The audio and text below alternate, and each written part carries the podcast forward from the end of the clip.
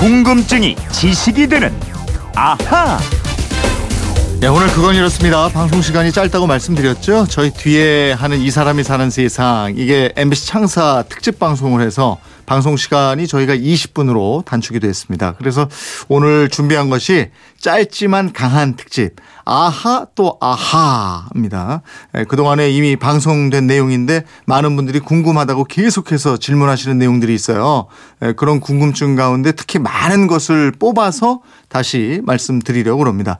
예, 특별히 금요일에도 출동한 궁금증 해결사 김초롱 아나운서입니다. 어서 오세요. 네, 안녕하세요. 네, 이미 궁금증을 예. 풀어드렸는데 같은 내용을 또 문자로 보내는 분들이 많이 계시다면서요. 예, 아주 많이 계십니다. 이 방송을 매일 듣는 분도 계시지만 다른 일 보느라고 잠깐 놓치실 때 있는데 이게 꼭 머피의 법칙 같아요. 내가 방송을 듣지 않는 그날 하필 내가 궁금한 질문들이 나오거든요. 맞아요. 예, 근데 그걸 모르는 분들 나중에 계속 문자 보내시면요. 아니 왜 내 질문에는 답을 안 해주시는 거예요? 음. 그래서 저만 미워요? 라고 문자 보내시는데 이미 했어요. 다시 듣게 좀 해주세요. 예. 그래도 예, 그것 말고도 뒤에 다른 궁금증 먼저 풀어드리느라 뭐 다시 못했거든요. 넓은 마음으로 양해해 주세요. 예. 그래서 오늘 준비한 거잖아요. 저희가 짧지만 예. 강한 특집 아하 또 아하인데 자 시간 없으니까 어떤 궁금증이 그 동안에 오고 또 오고 또 왔는지 예. 그거 좀 알아보죠. 요즘 예능 프로그램에서도 역사를 많이 다루던데요. 네. 역사에 관심이 있는 분들 많아진 것 같습니다. 조선 시대 임금님 이름 보면 어떤 분은 태조, 세조, 영조 이렇게 조로 끝나고 음. 어떤 분은 세종, 성종, 종으로 끝나는데 이게 왜 다르냐고 질문하세요. 음, 그 궁금증 질문 많이 들어왔는데 전에 한번 말씀드렸 던 기억이 나요. 조공종덕 이라고 했던 맞습니다. 거예요? 예, 예.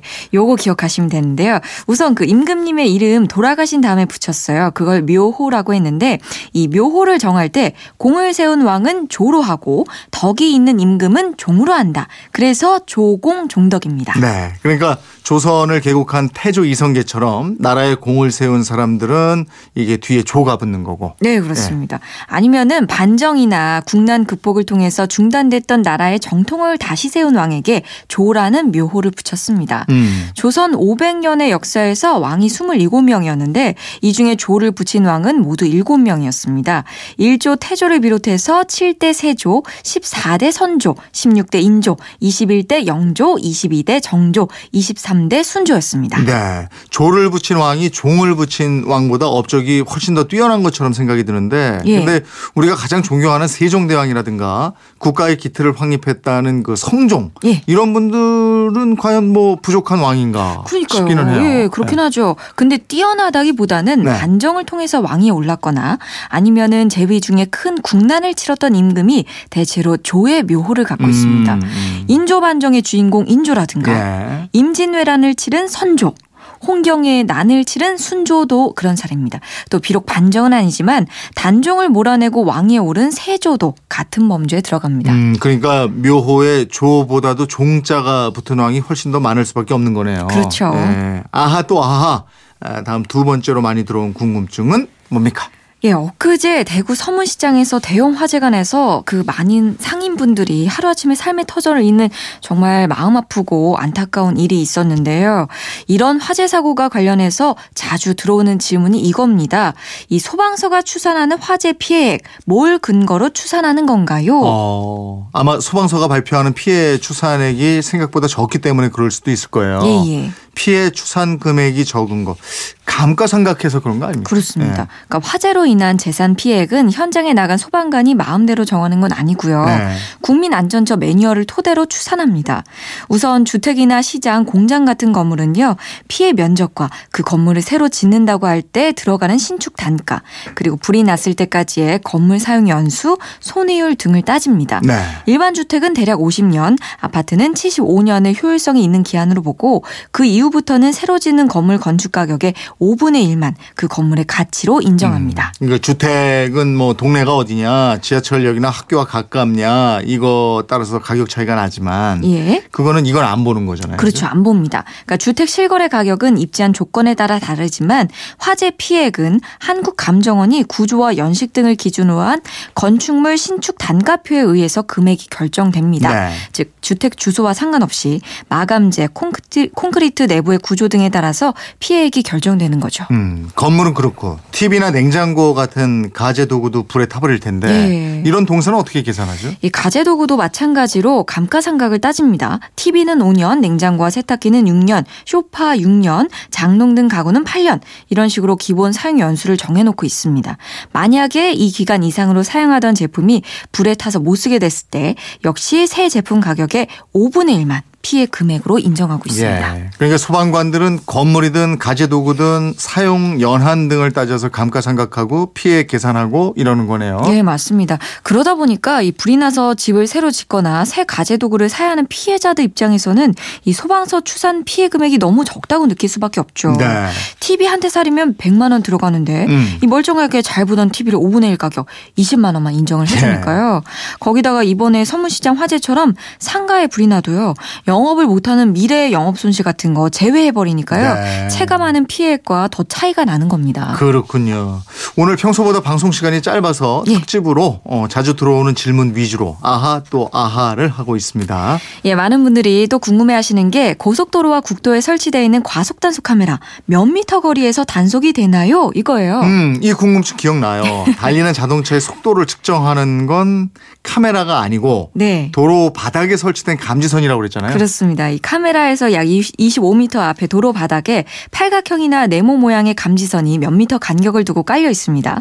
자동차가 1차 감지선을 지나서 2차 감지선을 밟을 때까지 걸리는 시간을 계산해서 과속 여부를 판단하고요.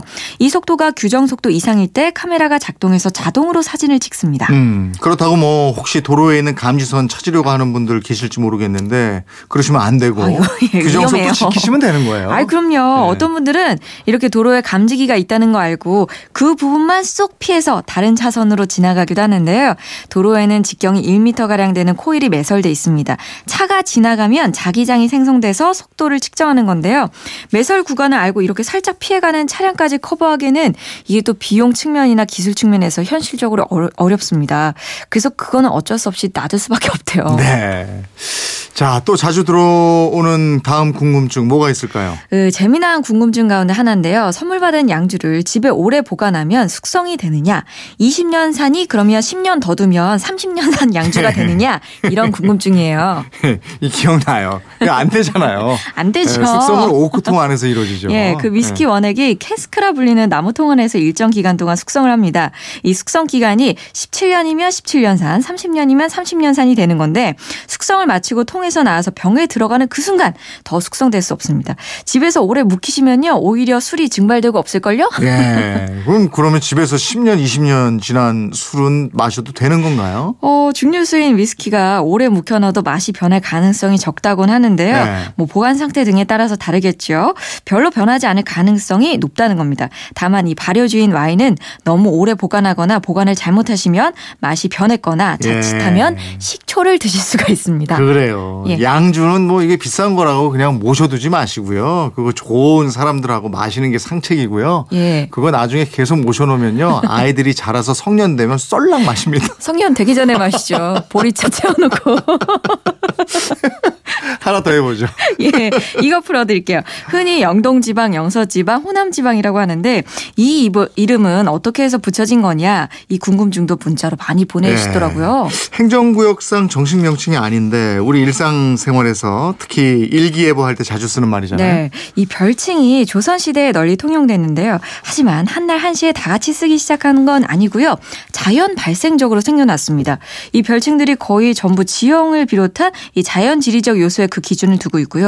고을 이름에 전적으로 의존했던 공식적인 행정도명, 즉 강원도, 충청도, 경상도, 전라도 이런 지명과는 차이가 있습니다. 음, 그럼 어떻게 생긴 이름인지 비밀을 좀 밝혀주세요. 예, 우선 서울과 가까운 기호지방 이 기호의 호자는 호수호자인데 네. 여기에서는 충청도를 가리키는 말이고요.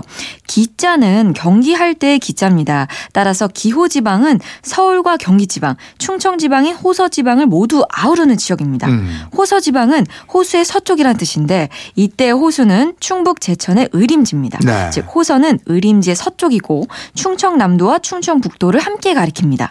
동쪽으로 소백산맥을 사이에 두고 영남 지방과 접하고 서쪽으로는 서해 바다가 있죠. 그리고 남쪽으로는 금강을 사이에 두고 호남 지방과 접해 있고 북쪽으로는 안성천과 차령산맥을 사이에 두고 경기 지방과 나눠집니다. 음, 그러면 호서 지방의 오른쪽 소백산맥 너머에 있는 영남 지방의 영 예. 이건 어디를 가리키는 거예요? 영남의 영은 산봉우리, 재를 뜻하는 령자인데요. 네. 이 고개를 조령과 중령으로 보는 견해가 대다수입니다. 음. 그러니까 어떤 학자들은 추풍령을 포함시키거나 이화령도 포함해야 한다 이렇게 보기도 하는데 아무튼 뭐 영남은 이런 고개들의 남쪽에 있는 지방을 말합니다. 현재 경상북도와 경상남도지요. 음, 호남 지방도 호수 호자 들어가잖아요. 예. 이 호수는 어디예요? 일부에서는 김제에 있는 오래된 저수지, 즉 벽골제를 지칭하기도 하지만 부여에 있는 금강으로 보는 견해가 우세합니다. 금강의 옛날 이름이 호강이었거든요. 네. 그래서 이 그리고 고려 시대에는 이 금강의 남쪽 지역을 강남도라고 했습니다. 네. 그래서 호남의 호는 금강이고 강남 아래쪽의 지방을 호남, 지금의 전라북도와 전라남도를 일컫는 별, 음. 별 칭이 된 거죠. 강원도 쪽도 저 영동 영서 나뉘는데 이 영은 영남할 때 영자하고 또 다른 곳이죠? 예, 한자는 똑같이 삼봉우리 영자를 쓰는데요. 의미하는 봉우리가 대관령입니다. 그러니까 대관령을 중심으로 동쪽의 강릉, 속초 등을 영동 지방, 춘천, 원주의 서쪽은 영서 지방으로 구분을 합니다. 네, 그렇군요. 짧지만 강한 특집. 아하 또 아하. 벌써 시간이 다 지나버렸어요. 앞으로도 궁금증 탐험, 호기심 해결 끊임없이 계속되니까 궁금증 생기면 언제든지 보내주시기 바랍니다. 지금까지 궁금증이 지식이 되는 아하 김초롱 아나운서였습니다. 고맙습니다. 고맙습니다.